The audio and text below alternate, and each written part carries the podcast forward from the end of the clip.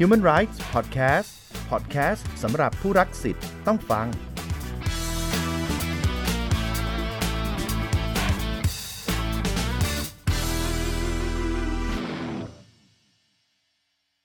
สวัสดีครับคุณผู้ฟัง ตอนนี้คุณอยู่กับปาล์มเลวีวง Human Rights Podcast โดยกรมคุ้มครองสิทธิและเสรีภาพ เพื่อสร้างการรับรู้เกี่ยวกับธุรกิจกับสิทธิมนุษยชนครับ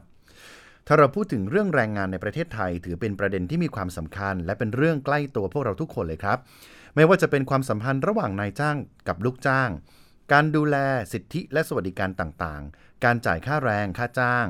การดูแลความปลอดภัย และอาชีวอนามัยในการทำงาน สภาพแวดล้อมในการทำงาน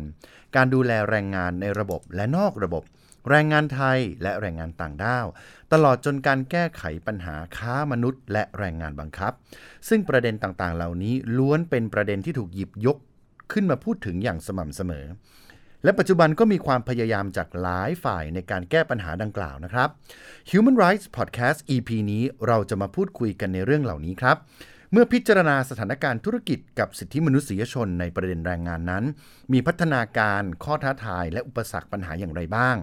และมีข้อเสนอแนะเพื่อพัฒนามิติแรงงานได้อย่างไร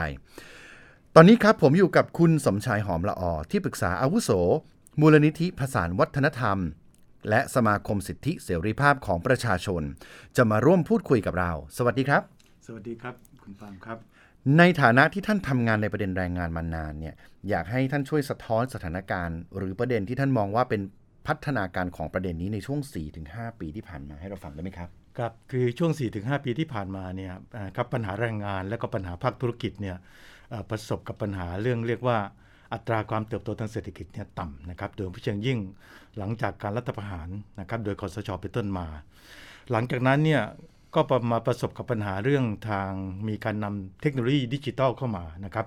ก็เกิดสภาวะที่เราเรียกว่า disruption นะครับธุรกิจต่างๆ การผลิตต่างๆเนี่ยก็มีการเปลี่ยนไปนะครับเช่นเกี่ยวกับด้านการธนาคารการเงินต่างๆ เหล่านี้เป็นต้น ซึ่งทำให้มีการลดจำนวนลูกจ้างนะครับในสถานประกอบการลงนะครับแล้วก็แนวโน้มนี้จะมีมากยิ่งขึ้น ซ้ำเติมด้วยโรคโควิด -19 นะครับ แล้วก็ปัจจุบันนี้ก็ซ้ำเติมด้วยวิกฤตสงครามรัสเซียยูเครนอีกนะครับ ซึ่งในส่วนนี้เองเนี่ยมีผลกระทบต่อภาคธุรกิจอย่างมาก ดังนั้นเมื่อภาคธุรกิจเนี่ยมีผลกระทบโดยเฉพาะยิ่งเรื่องการส่งออกเนี่ยมันก็ทำให้กระทบต่อปัญหาด้านแรงงานด้วยนะครับปัญหาด้านแรงงานที่เกิดขึ้นก็คือว่าการคุ้มครองแรงงานเนี่ยถึงแม้ว่ากฎหมายของไทยเนี่ยนะครับจะมีมาตรฐานในการคุ้มครองแรงงานดีพอสมควรนะครับตามหลัก ของมาตรฐานของ ILO นะครับแต่ในบางเรื่องบางด้านเนี่ยเรายังไม่ได้มาตรฐานเอ่อของ ILO คือคือของระหว่างประเทศ ผมยกตัวอย่างเช่น ลูกจ้างในหน่วยงานของรัฐ ได้รับการคุ้มครองน้อยกว่าลูกจ้างในภาคเอกชน แรงงานข้ามชาติถึงแม้จะรับการคุ้มครองเท่าเทียมกันกับแรงงานไทยนะครับแต่ผลในทางปฏิบัติจริง ๆ แล้วเนี่ยไม่ได้รับการคุ้มครองเท่าที่ควรนะครับลูกจ้างบางประเภทนะครับ ซึ่งเกิดจากธุรกิจในรูปแบบใหม่ ๆ เช่นผู้ที่รับนะครับรับงานไปทำที่บ้านนะครับ ไม่ได้รับการคุ้มครองตามกฎหมายคุ้มครองแรงงาน ลูกจ้างที่เป็นที่เราเรียกว่าแม่บ้านหรือเมดนี่ก็เช่นเดียวกัน คุ้มครองตามกฎหมายคุ้มครองแรงงานน้อยมากนะครับพวกไรเดอร์ปัจจุบันซึ่งมีมากเลยนะครับ ไม่รับการคุ้มครองตามกฎหมายคุ้มครองแรงงานนะครับ เพราะถือว่าไม่ใช่เป็นลูกจ้าง อย่างที่เป็นต้นนะครับ ซึ่งปัญหาเหล่านี้เนี่ยผมคิดว่าทางรัฐบาลต้องทบทวนนะครับกฎหมายคุ้มครองแรงงานเสียใหม่ ให้ขยายไปครอบคลุมนะครับเพื่อการให้เกิดการคุ้มครองกับคนเล็กคนน้อยเหล่านี้ เพราะว่าคนเหล่านี้เนี่ยเป็นพื้นฐานของสังคมนะครับถ้าเขาเนี่ยมีรายได้น้อยถูกเอารัดเอาเปรียบเนี่ยมันก็กระทบกระเทือนต่อครอบครัว นะครับกระทบกระเทือนต่อเด็กนะครับซึ่งโอกาสในการที่จะเติบโตขึ้นมาเป็นเด็กที่มีความสมบูรณ์ เข้มแข็งทั้งร่างกายและจิตใจ มีระดับการศึกษาดีนี่ก็จะน้อยไป ก็จะทำให้คุณภาพของคนในสังคมของเราเนี่ยด้อยลงไปนะครับ และนอกจากนั้นรายได้นะครับที่น้อยเนี่ยอยู่แล้วเนี่ยนะครับมันก็จะทำให้การพัฒนาเทคโนโลยีใหม่ๆ ผมยกตัวอย่างเช่น ลูกจ้างเหล่านี้เนี่ยไม่มีปัญญาที่จะขึ้นรถไฟฟ้าหรอกครับ เพราะว่าอัตราค่ารถไฟฟ้ามันแพงมากนะครับ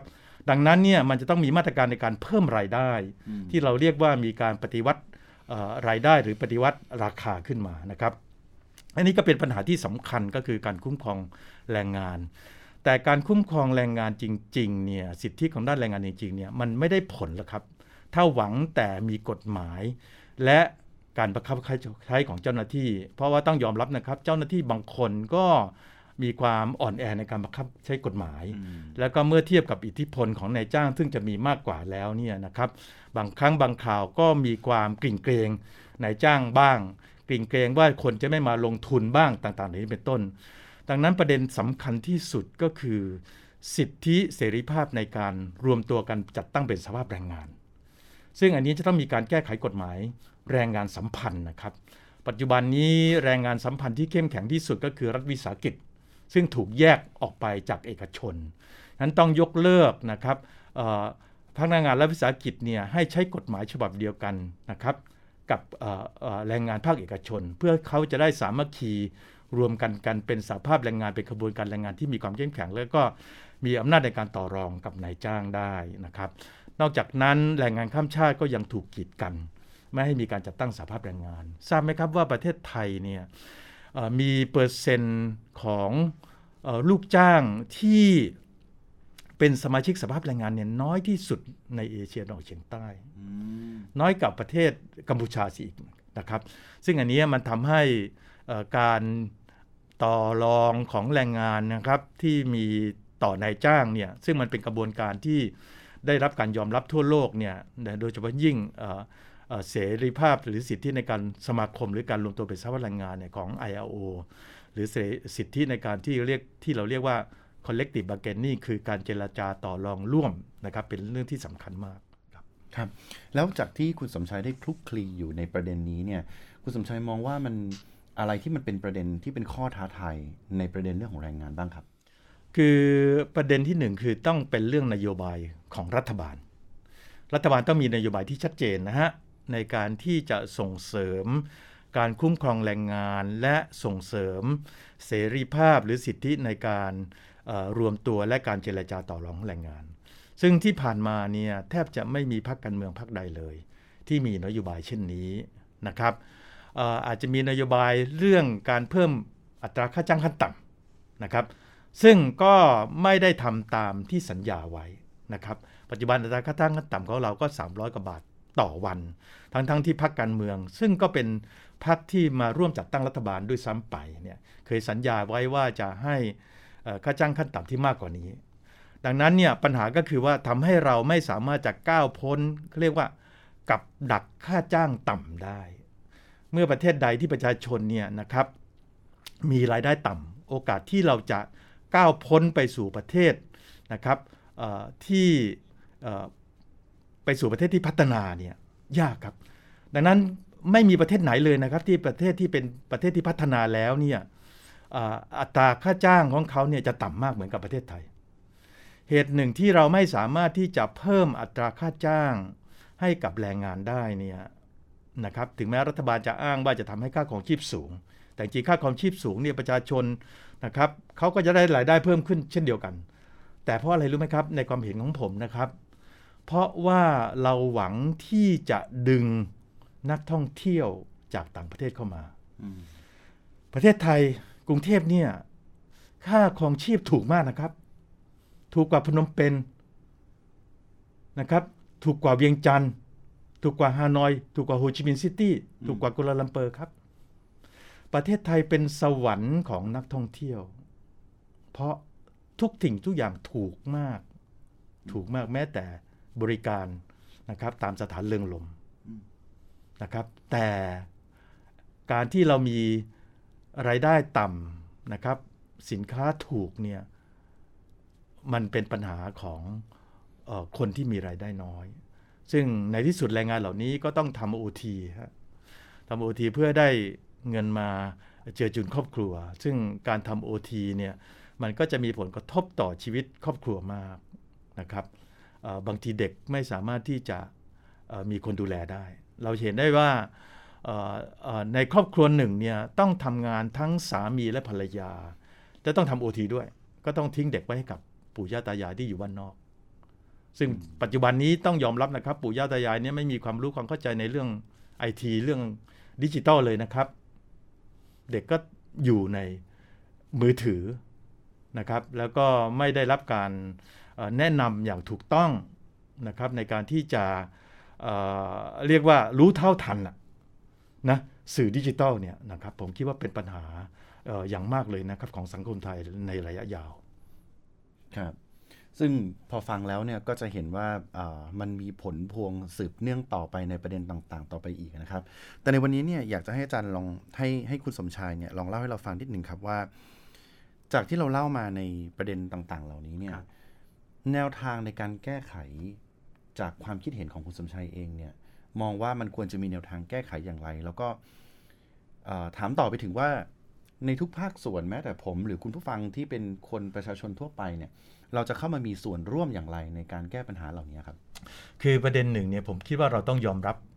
ที่จะให้มีการที่เราเรียกว่าปฏิวัติราคาครับ การปฏิวัติราคานี่คือต้องยอมรับนะครับ การที่จะ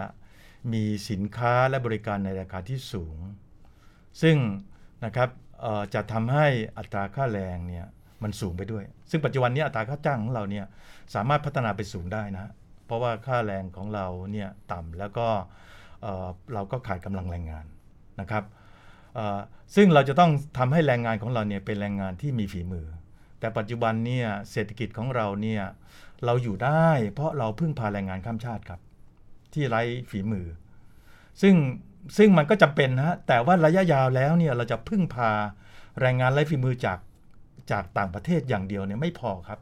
เราต้องทำให้แรงงานไทยเนี่ยเป็นแรงงานที่มีฝีมือนะฮะและมีอัตราค่าจ้างสูงนะครับอันที่สองเนี่ย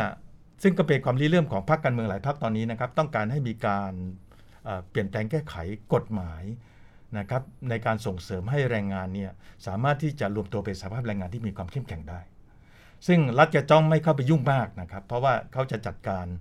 ต่อรองกับนายจ้างเอง และนายจ้างก็จะมีสมาคมนายจ้างสาพันธ์นายจ้างต่าง ๆ เหล่านี้ ซึ่งก็เป็นเรื่องของแรงงานกับนายจ้างที่เขาจะยังไงเขาต้องอยู่ด้วยกันเขาต้องอยู่ด้วยกัน ที่เขาจะต้องต่อรองเจรจากันทำยังไงจึงจะวินวินทั้งสองฝ่ายให้ได้นะครับอันนี้เป็นเรื่องที่ที่สำคัญมาก เเรื่องที่ 3 ก็คือว่าเราต้องยอมรับนะครับว่าเทคโนโลยีต่างๆเนี่ยมันจะไปไกลมาก อย่างที่เราไม่สามารถจะคาดถึงได้เลยนะฮะมันจะมีรูปแบบทางด้านเศรษฐกิจอย่างไร อาชีพอะไรนะครับที่เหมาะสมสำหรับสังคมไทย ผมคิดว่าอาชีพลูกจ้างเนี่ยจะน้อยลงนะ ลูกจ้างในแบบปัจจุบันนะจะน้อยลง แต่จะมีผู้ที่มีความรู้ความเชี่ยวชาญเนี่ยในธุรกิจใหม่ ๆ การใช้ความรู้ทางด้านดิจิตอลต่างๆเนี่ยหาเลี้ยงชีพตัวเองมากขึ้น แต่คนเหล่านี้เนี่ยไม่ได้เป็นลูกจ้างในความหมายของกฎหมายในปัจจุบันนะแต่เขาจังต้องเป็นคนที่เราต้องคุ้มครอง ต้องคุ้มครองนะครับครับ เพราะว่าเขาเนี่ยเป็นคนเล็กคนน้อย ถึงแม้จะมีไรายได้ มากกว่าเมื่อเทียบกับคนรุ่นเก่าๆนะแต่คนรุ่นเก่าๆก็จะค่อยๆหมดไป ก็จะมีคนรุ่นนี้ซึ่งจะเป็นพื้นฐานของสังคมทำอย่างไรเราจึงจะทำให้มีการคุ้มครองคนเหล่านี้ ไม่ให้ถูกรัฐเปรียบจาก ผมคิดว่าข้ามชาติเลยปัจจุบันนี้เยอะแยะเลยนะครับ ที่เข้ามามีอิทธิพลในประเทศไทย ปัจจุบันนี้แน่นอนว่าเป็นของอเมริกาเป็นส่วนใหญ่เป็นของยุโรปเป็นส่วนใหญ่ แต่ต่อไปก็คงเป็นของจีนละครับ ใช่ไหมครับ ซึ่งมันมันใหญ่โตมากนะครับบริษัทข้ามชาติเหล่านี้ที่ใช้ดิจิทัลใช้เทคโนโลยีสมัยใหม่เนี่ยแล้วคนไทยซึ่งก็เป็นลูกจ้างไม่ใช่ตามความหมายของกฎหมายปัจจุบัน แต่ว่าเป็นคนที่ต้องทำงานให้เขาอะจะรับการคุ้มครองอย่างไรครับอันนี้ผมเรียกว่าผมคิดว่าเป็นเรื่องสำคัญมาก เพราะว่านี่เป็นเรื่องเกี่ยวกับ disruption นะครับของด้านการผลิตต่าง ๆ เหล่านี้แต่ ถึงอย่างไรก็ตามหลักการพื้นฐานนะครับ ระหว่างประเทศในด้านการคุ้มครองแรงงานหรือสิทธิในด้านแรงงานต่างๆ ก็ยังนำมาใช้ได้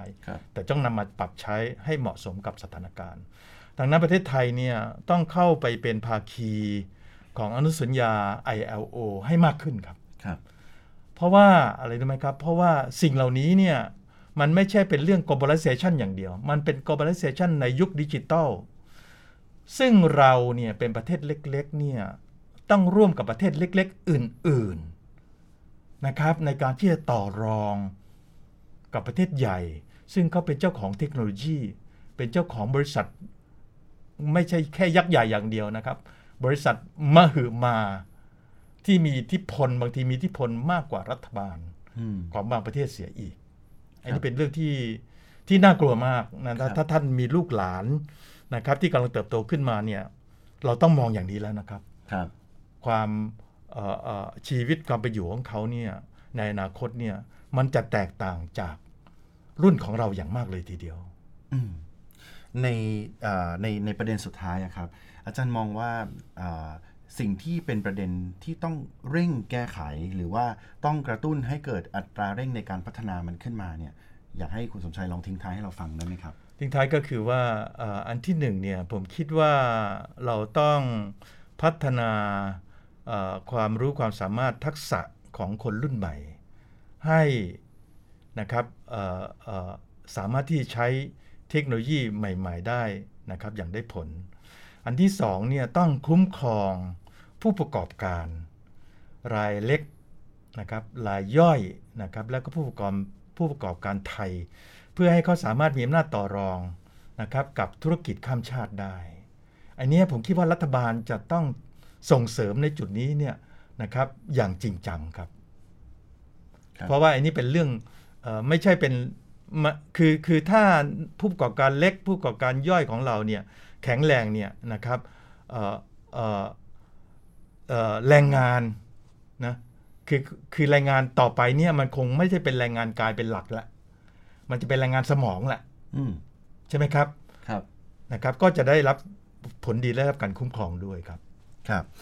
ก็วันนี้เราน่าจะได้เข้าใจมากขึ้นนะครับ เกี่ยวกับมิติของแรงงานในบริบทธุรกิจกับสิทธิมนุษยชน วันนี้ผมขอขอบคุณคุณสมชายหอมละออมากๆเลยนะครับ ที่มาร่วมพูดคุยกับเราวันนี้ผมและคุณสมชายต้องขอลาไปก่อนนะครับ แล้วก็พบกันใหม่กับ Human Rights Podcast โดยกรมคุ้มครองสิทธิและเสรีภาพ เพื่อสร้างการรับรู้เกี่ยวกับธุรกิจกับสิทธิมนุษยชน สวัสดีครับ ครับ สวัสดีครับ